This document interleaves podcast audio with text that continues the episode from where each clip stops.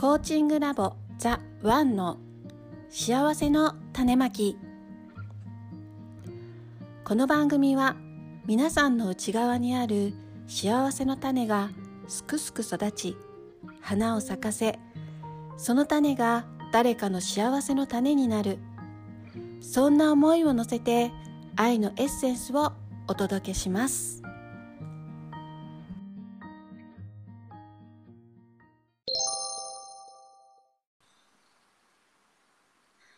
こんにちは今日も始まりましたベストパートナーコーチングラボザ・ワンの幸せの種まき本日のナビゲーターはライフコーチ大津まみとあやとトミーです。はいそして今日はゲストの方に来ていただいていますゲストの方お名前をどうぞえー、田中良樹です。よろしくお願いします。はいお願いします。お願いしますよしきさんようこそねようこそです。はい。さあさあ、よしきさん、あのーとても多分声だけ聞くとめっちゃダンディーな、あお顔もダンディーですけど、今ちょっと危なかっ危なかった。あの声だけ聞くとって言っちゃった。いやいやいや、お顔もダンディーですよ。た。まあそういうところにしておきましょう。うん。いいもうなんかね、よはい。しきさん若く見えるしね。すごいもうびっくりした、私が お年を聞いて、本当にびっくりしましたけれども。あはい。いはい。え言ってもいいんですか？やいや、どうでもいいけどいいんじゃないそれは。見えないちゃんちゃんこちゃんちゃんこ切るんですよね。ちゃんちゃんこ切るんだよね。びっくりだよね。うん本当に信じられないですけど。あ、じゃあ、えっと、まずは、よしきさん、えー、自己紹介からお願いします。はい、えー、田中良樹です。まあ、えっ、と、職業は今は医者をやってます。はい、えー今は医者。はい、まあ一応ですねもう30年以上医者やってまして、まあ、内科の医者、まあ、特に、えー、がんを専門にして、えーまあ、内視鏡の、まあ、クリニックをやってまして、えー早期がんの早期発見をもう30年以上やってるというそういうことです。はい。はい、でで今はまあそういう、まあ、アランとね、えーうんのことにコーチングを習って、まあ、コーチングを利用して、まあ、あの患者さんとかにもねコーチングのうまく利用する、まあ、アドバイスをしてはいけないというアランとは全く違う方法で今まで、まあ、医者はやっぱりアドバイスアドバイスアドバイスっていうのをずっとうん30年以上やってきたのを、えーアランのね、えーアドバイスはしないと。ご本本人の中のあ答えを出すというのを、まあ、ちょっと今、なかなかね30年間やってきたことが難しいんだけどアドバイスしたくなるけれども、まあ、少しずつ変えていっているっていうそういう状態ですね。はい、なるほど。うん。そっか。じゃあそのライフコーチングの技術を、うん。まあそのおえっ、と患者さんとのうん。関係というか、そのお医者さんとしてもすごく、うん。なんて活用してるっていうことですよね。そうね。活用してると言われるとまだあれだけど、活用しようとしているっていう感じ。してる、はい。しようとしてる。なるほど、うん。すごいね。うん。なんかねなんかよしきさん本当なんかチャレンジ精神が旺盛ですよね。うん、そうね。好奇心はすごくあるね。いろんなものに対してね。うん知りたい知どりたい。んどんどんどん。うんそうなんか本当いつもなんか、うん。あの行くセミナー行くセミナーにあのうん。よしきさん絶対いるんですよね。そうそう私ねすすごいほっとするの。ね 初めて会ったのもよしきさんだったからうん。ドキドキしてたんだけど、うん、いつもなんかあの笑顔で迎えてくれる感じがするので、そうですね、うん。安心感がありますよね。そ姿を見ると。う、うん、でよしきさんそれでね本も出したりもするんですもんね。あそうだよそうだよ。うん本も出すんですよね。まあそうね、えー、とまず今はね、えー、と共著ね、えー、と人にうん、えー、とちょっと、えー書いてる本の中にうん。いろいろこの医者としてのね、えーまあ、立場から、あのそれを、まあ、どういうふうに感じるかみたいなのを、まあ、対談みたいなものとあそれのなるほど。うんそれとちょっと、えー一緒に、えーまあ共著という形にはなるけどそれをうん。今年のまああ10月か11月かにな出るっていうふうになってます。はいああ、そっか、楽しみだね。うんまだうんタイトルとかなんとかは言え、まだ決まってないというか言えないんですよね。であのまだあの正式に今、えーの中身も今構成してる最中でなるほど。うん、だから題名とか表紙も今ちょっと、えーどういうふうにするかっていう相談中です。はいお、すごい、楽しみやね。なんか本が出た時にまた出ていただきたいですね。うんうん。そうですね、はいそうですね。うんぜひぜひ。はいうんうんはいうん。なんか一緒にその一緒に書いてる方も一緒に出てほしいですよね。ね、一緒にね、本当できれば。京都そうですね、まあ、うん、なかなかあの、うん、あの、うん、そういうことあんまり好きじゃない人だから難しいかあ、もしそうないけどだ。。そうなんだじゃあよしだけでうん、いろいろある。聞きたいことたくさんあるからね。えね。うん。はいそっか。で、えっと、よしけさんは、うん。そうそう、よしけさんも、まあ、私たちと同じ、その、アランのライフコーチング、ホリスティックライフコーチ養成で一緒になった7期生なんですけれども、うん。で、えっと、私たちがつく作ったチーム、ザ・ワンのメンバーにも最近入っていただいて、はい、そうですね。活動をですね、一緒にしていただくようになったんですけれども、はい。そのアランのそのうん。ライフコーチングのプログラムをはい。受けに行こうと思ったきっかけというかうん。はどういうきっかけだったんでしょうか？うん。そうですね、あの去年ね、えー4月もう20日ですけど、覚えてるんですけどね、えーうん。土曜日に本田健さんっていうね、えー作家の有名な、えー本田健さんが、アラン、まあ、えーアランはまあ本田健さんのメンターでもあるからっていうことで、うん。まあ日本に呼んできて、で、うん。本田健さんとアランの、あのまあ、ジョイントセミナーっていうのを行ったのね。でその時に、もうわこれはあの本田健さんのまあねあのせ、えーのメンターがわざわざ読んできたからって絶対聞き行こうと思って聞きに行って、まあ聞いてたよね。でその時に、まあアランがバッと行った時にもいろいろ話してうわすごいこの人面白いとか思いながら初めて会ったんだけども、ねうん。本もそれまではね全然読んだこともなかったよねアランの本も。だけど一応、まあ、本田健さんのメンターだし、えーセミナーがあるから先に本も読んでで聞いたら、まあ、その時に、まあ、衝撃を受けたんだけどもこれ何かというと、あのーまあ、努力をするっていうかな。努力っていうのは恐怖でやってるんだと言われた時に思わずずっこけたのね。もうねもうえ？ー、っていつからずっと飛び落ちて。もう努力っていうのはもうねわまあ私なんかまあそういうまあもう一番あの最高にいいことだという形で、うん頑張るとかね。そうそう頑張る努力するっていうのはそれはもうすごくいいことで。もうそれをやらないっていうこと自体がこう間違ってるみたいな感覚がうん。それまであってうん。努力するぞ努力するぞっておやるぞみたいな感じがすごくあったよね。それをなんかね、美しいみたいな感じですよね。そうそうそう。努力しないっていうのはなんでだって努力することはいいことだっていう感じの概念があったのにそれを言われた瞬間に「え俺俺恐怖でやってたんだこれ」っていう感じで衝撃。そうもうね今までのね世界がガラガラと音を立てて崩れていくのが聞こえたよ。うんうんでその時にあこれはちょっとこのねでもあのそれを聞いてねあなるほどって納得してとかあったから。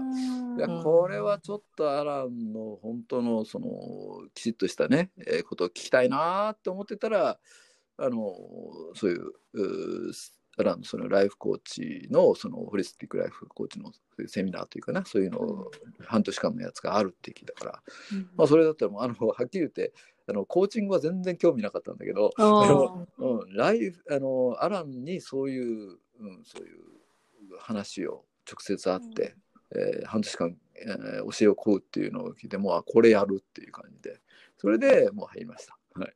なるほど。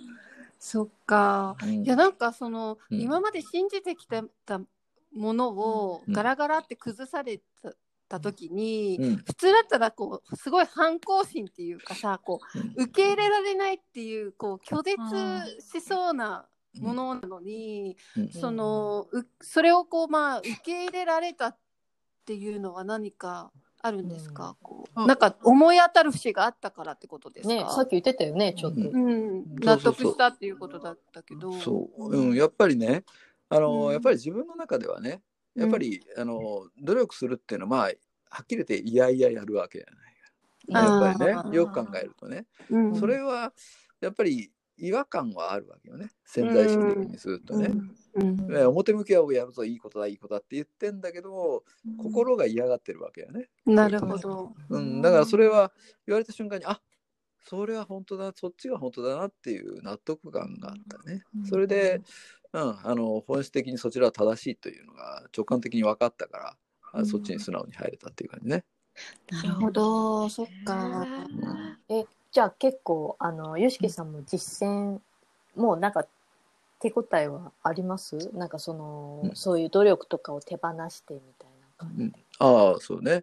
やっぱりアランの言うね、あの、うん、あの、まあ、すべてのものはうん。愛と恐れで、えーうん。考えられるっていう話よね。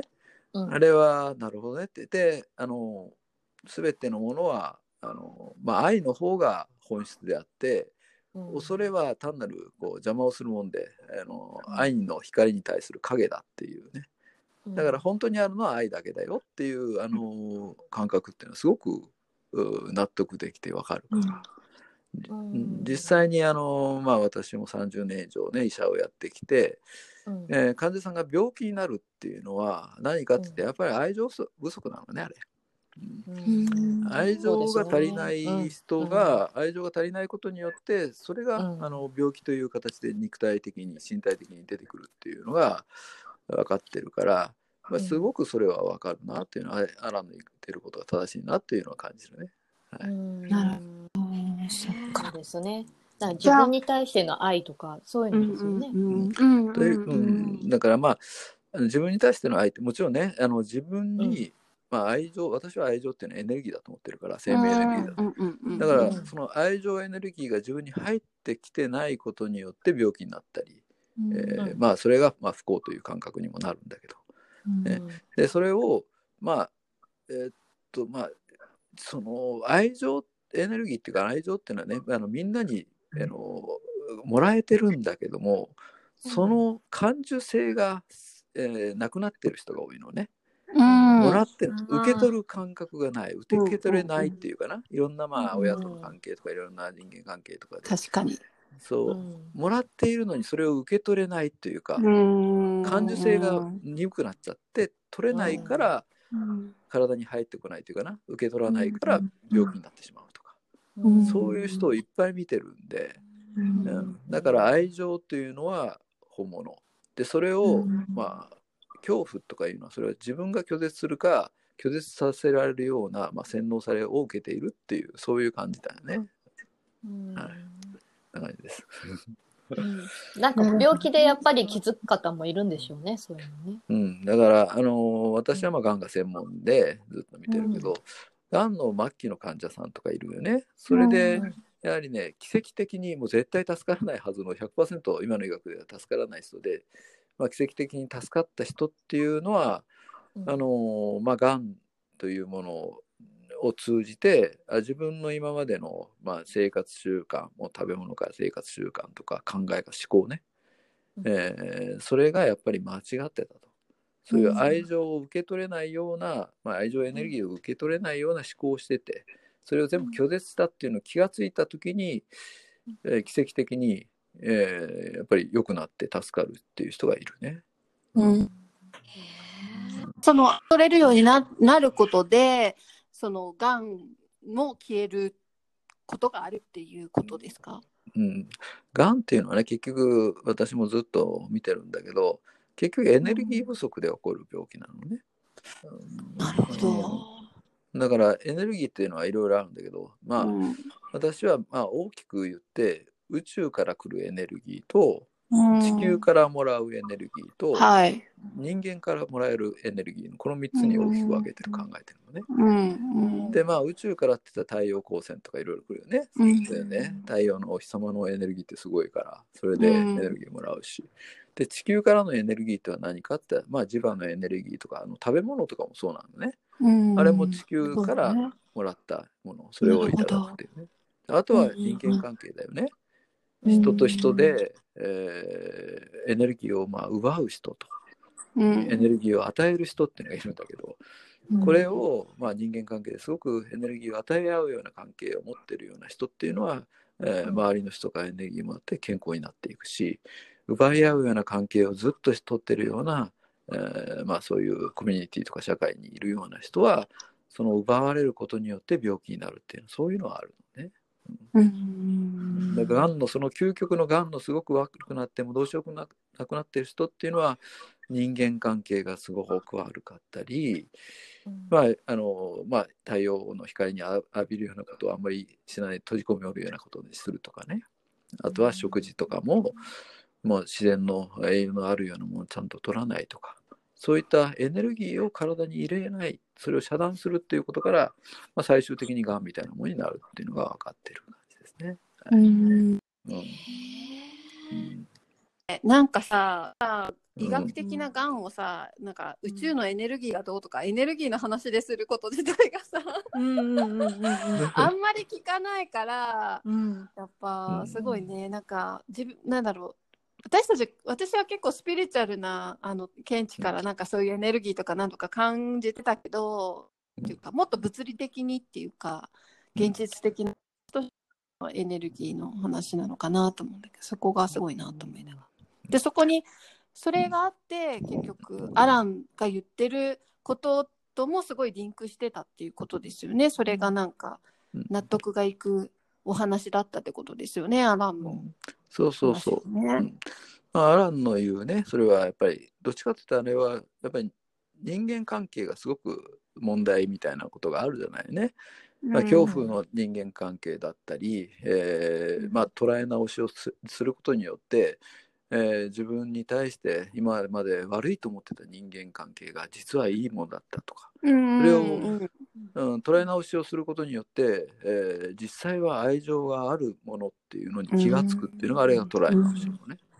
うん。だからそういったことで人間同士から来る人間関係から来るエネルギーをもらってそれで、ねあのまあ、コーチングがそういうことをやることによって元気になったり、ねうん。悩みが解消したりするっていうのは私はあのエネルギーの感覚からあの話をアランの話を聞いて納得してる感じです。なるほどですね。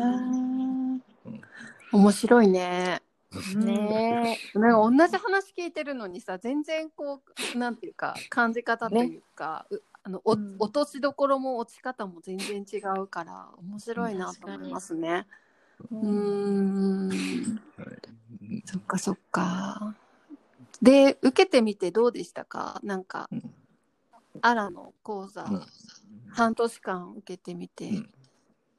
そうね、まあ、私はね、あの、さっきも言ったけど、まあ、去年の4月までは、もうアランのことほとんど知らない人だったから、うん。だから、まあ、それで、まあ、ケンさんの、その、ね、メンターなんだからっていう形でそこから入ったけども、実際に会って、えーまあ、あ半年間ね、アランの話を聞くと、もう、まあ、部屋ね、アランとあの一緒にいる部屋の中に行った瞬間に、もうその温かさというかな、うん。人間のね、それから、まあ、今さっきも言ったけど、人間から来るエネルギーをもらえるっていうかな、うん。もうエネルギーをふわーっと放散してくれて、えーうん周りの人に与えてくれるそのエネルギーの温かさっていうのをね、うんそれをまあ半年間ずっと、うん。まあ直接会うともう本当にわかると思うんだけどそうじゃなくてもねズズームとかねいろいろあのライブみたいなのをやってるのを見るだけでも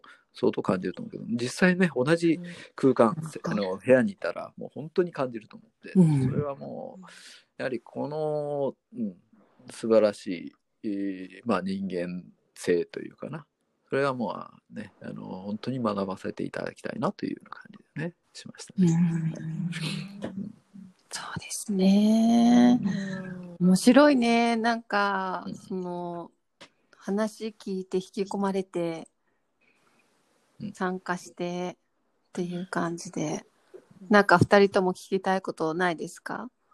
うん、なんかあの聞きたいことっていうかなんかアランさんもなんかすごくうん YOSHIKI さんが入ってくれてすごく嬉しそうで、うんなんかほら、普通のなんかこの YouTube とかで配信してる内容でも YOSHIKI さんが話したこととかね、話してくれたりやっぱりお医者さんっていう立場からこうライフコーチに飛び込んできたのがすごく、そういうお医者さんってなかなかいないっていう感覚もあるからすごく嬉しいんじゃないのかなと思って。うん。そのなんかあさっきももしかして聞いあのもう話してもらってるかもしれない。重複しちゃうかもしれないんですけど YOSHIKI さんはこのライフコーチを学んだことをどういうふうになんかこう生かしていきたいって思われてるんですか？本当にライフコーチとしてやまた別でやっていきたいのとか、うん。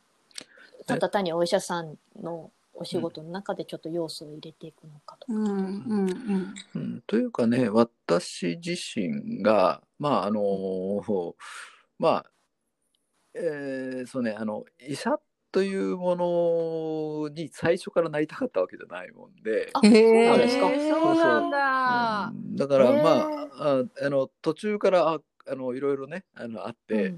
まあ、医者に、ああこれから入っていくっていう感じから来てるんで、まあその途中の過程として医者をやってたんで、あのちょうどうんアランのその教えっていうのがね、えーああこれはいいなっていう感じ。まあもちろんあの医者という経験がすごく役に立つしそれがまあ他の方にはないものなんでそれを利用した、まあコーチングというかいろいろなことはできると思ってるんでそちらの方に少しずつ、まあ医者まあ今までの単なる、まあ、病気の患者さんが来たらそれを治すだけのお医者というか受け身のねえー医療というか、ものではなくて今後は、まあ、ちょっと攻めの医療というか、うん。あのまあ普通の人がねもう病気になってから、えーえー見るんではなくて病気にならないように最初からしちゃうとう。いう、んねうん。うん。そういうふうな、まあ、医療というかあー、うん。まあ、そういう、まあ、啓蒙というかそれをやっていくのに、まあ、このコーチングアランのねお話とか、うん。そういうのを、うん、あの自分の身につけてやっていきたいなと思ってますね。はい。そうですね。なるほど。そうだそうだ。やっぱコーチングとかもそういう未病につながりますもんね。さっき言ったエネルギーとかの面とかで言えば。うん。うん。まあ、自分ってね、まああのまあ、昔から言うんだけどあの、自分の体人間の体の中には、えー100人の医者がいるって言われてるんだよね。実際ね、昔からギリシャ時代から言われてるんだけど、あ、そうなんですか。そうそういう話があるね。だからつまり普通に医者が、えー治療するっていうんではなくて医者は私はまああの昔から医者っていうのはコーチだと思ってるんで、えーあそうなんだ。うん。患者さんが選手であって、医者はあのコーチ、ねうん。えーまあいろいろあるね。内科外科いろいろあるけれどもその人が何かの、まあ、病気を持った時にその専門に対するコーチングをする。まあ簡単に言えば、あのサッカー上手になりたいとか思ったらサッカーのコーチを選ぶとかうね、んうん。水泳が上手上手になりたかったら水泳のコーチを選ぶとか、うん。うん。あゴルフが上手になったらなりたかったらゴルフのコーチを選ぶとか、そういうふうに自分が、あのーまあ、患者さんがね、えー自分がこういう病気でこういうふうになりたいといった場合はそれに合ったコーチを選んでほしいっていうのが昔からの私の持論なんで、まあ自分から私はまあ大体医者っていうのはコーチだと思ってるんで自分うんあの医者自身が治せるわけじゃないからね。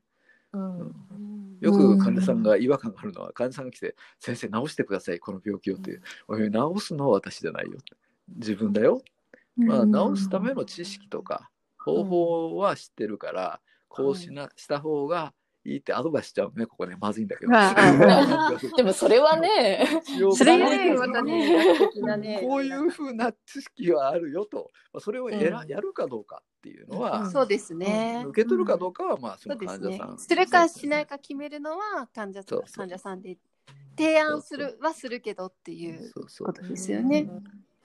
じゃあもしかしてね YOSHIKI さんのコーチングで意外とうん。なんかこう自分とすごい向き合ってあ私ってやっぱりこうすればいいのかなっていうのがうん。病気の人でもなんか出てくるような気もしちゃいますね。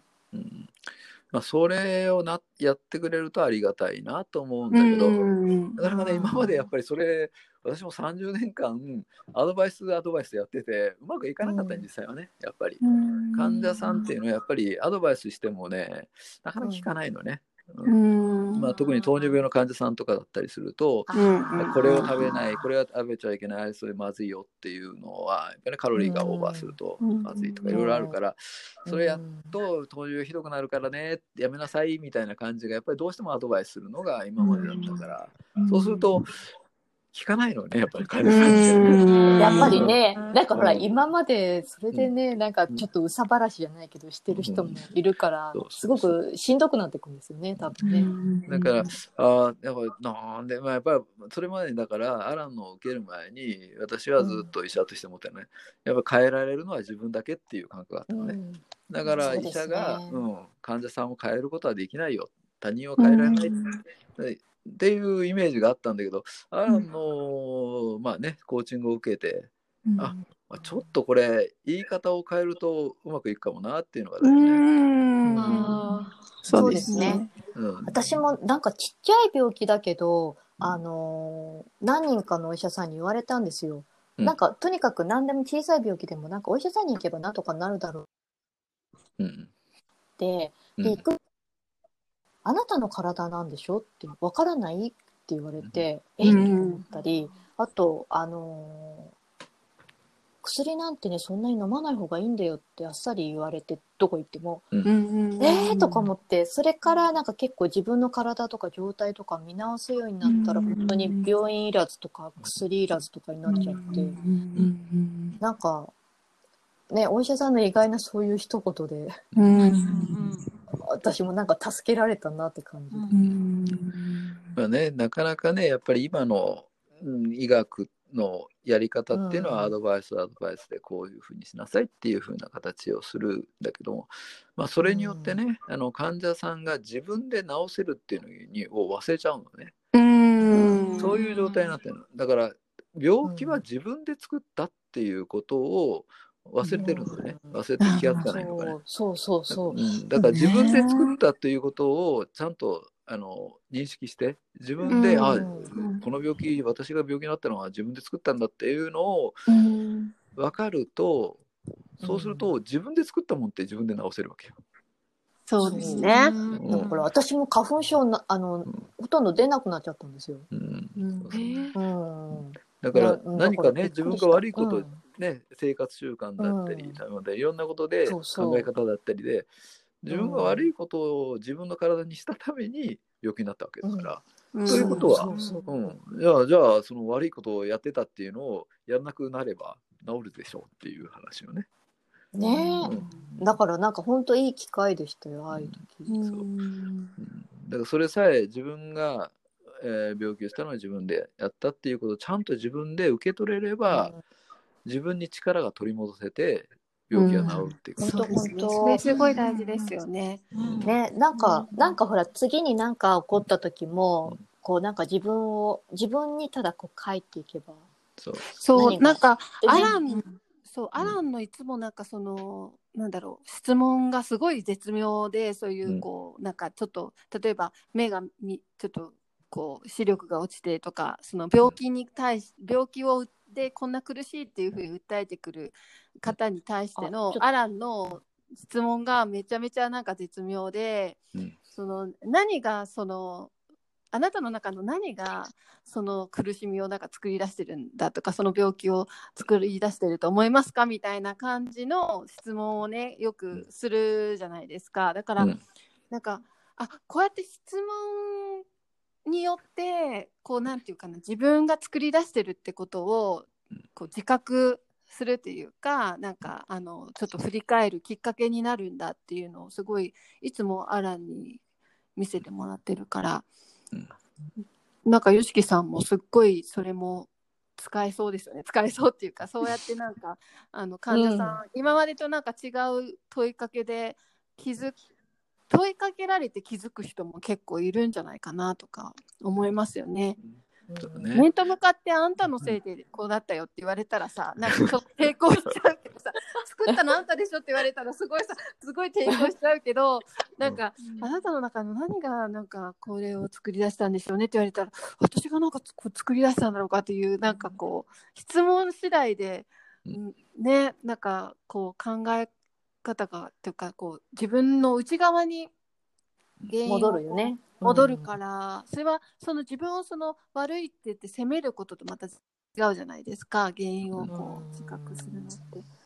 なんかそれってそれが結局本当病気が治るためにその病気が必要だから作っちゃってるっていう場合もねあるから。なんかそれが必要でなくなるために何が何をすればいいのかっていうのも見えてきたりしてなんか面白いなと思う。そう。うん。まあ、病気がなくなると困る人がいるからね、うん、そうですね、そうですね。え、それは本人もってことですよね？だから本人以外もけど、いやいや、本人が、本人がってね。そういうこと。本人が病気が、この病気がなくなると、同情してもらえないとか、うん、ほっとかれるとか、まあ、愛情としての形を他から、うん、えー、まあ、自分は病気なんだよだから助けてって言って愛情を得られる形なのが病気が治った瞬間にもうあなたも治ったからいいでしょよ、ねえー、って言って人があ構ってくれなくなると。それが怖くて病気にしがみついてる人人いるからねいっぱいね。もしかしたら YOSHIKI さんにね会えなくなるのも寂しいからそういう。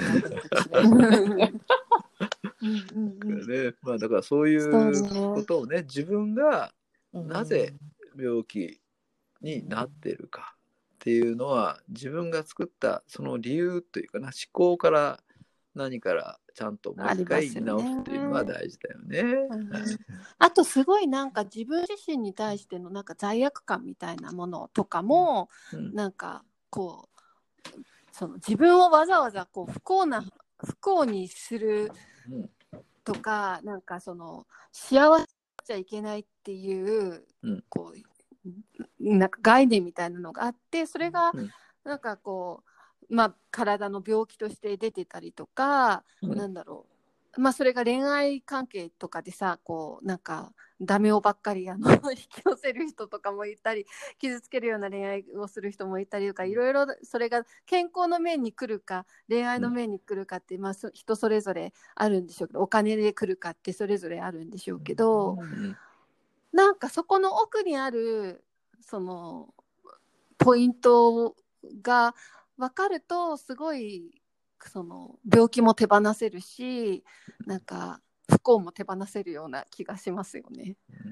うん、そう潜在的にね、うん、そういうことを自分を罰するとか、それによって、うん、えー、まあ、バランスを取ろうというそういう概念の人いるけれども、この間ねアランのその中に、えー、言ってたけど罪罪悪感を持つことが周りの人になるわけじゃないよっていうのね、えー、この間言ってたけども、ね。えー、そういうことをやっぱり自分自身に認識をさせてあげることで病気が治るっていうのはある、ね、そうですね。本当。なんか病気が必要じゃなくなるといいですね。うん、なんかどういうあれにしても。本当。まあそれはやはり私はやっぱりね病気っていうのは、まあ、9割方あの精神から来てると思ってるから考え方が病気を引き起こしてると思ってるのでそこの自分の中にあるそのね、えーまあ、思考の間違ったパターンを、うんまあ、捉え直しあるんでいうね、うん、ちゃんとできるようになったら病気は治ってくるよと思ってるね。うんうんうん、なるほど。そっか。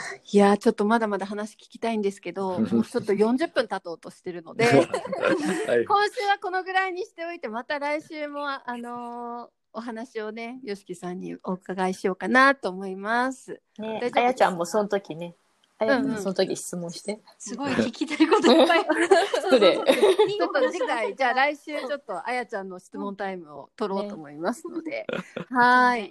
じゃあ今週はこれで終わりたいと思います。よしきさんありがとうございました。また来週もありがとうございます。はい。えー、お相手は、えー、あら、えっ、ー、と、ライフコーチの大津まみと、あやと、トミーでした。はい、ありがとうございました。よしきさん、来週もお願いします。お願いしますお願いします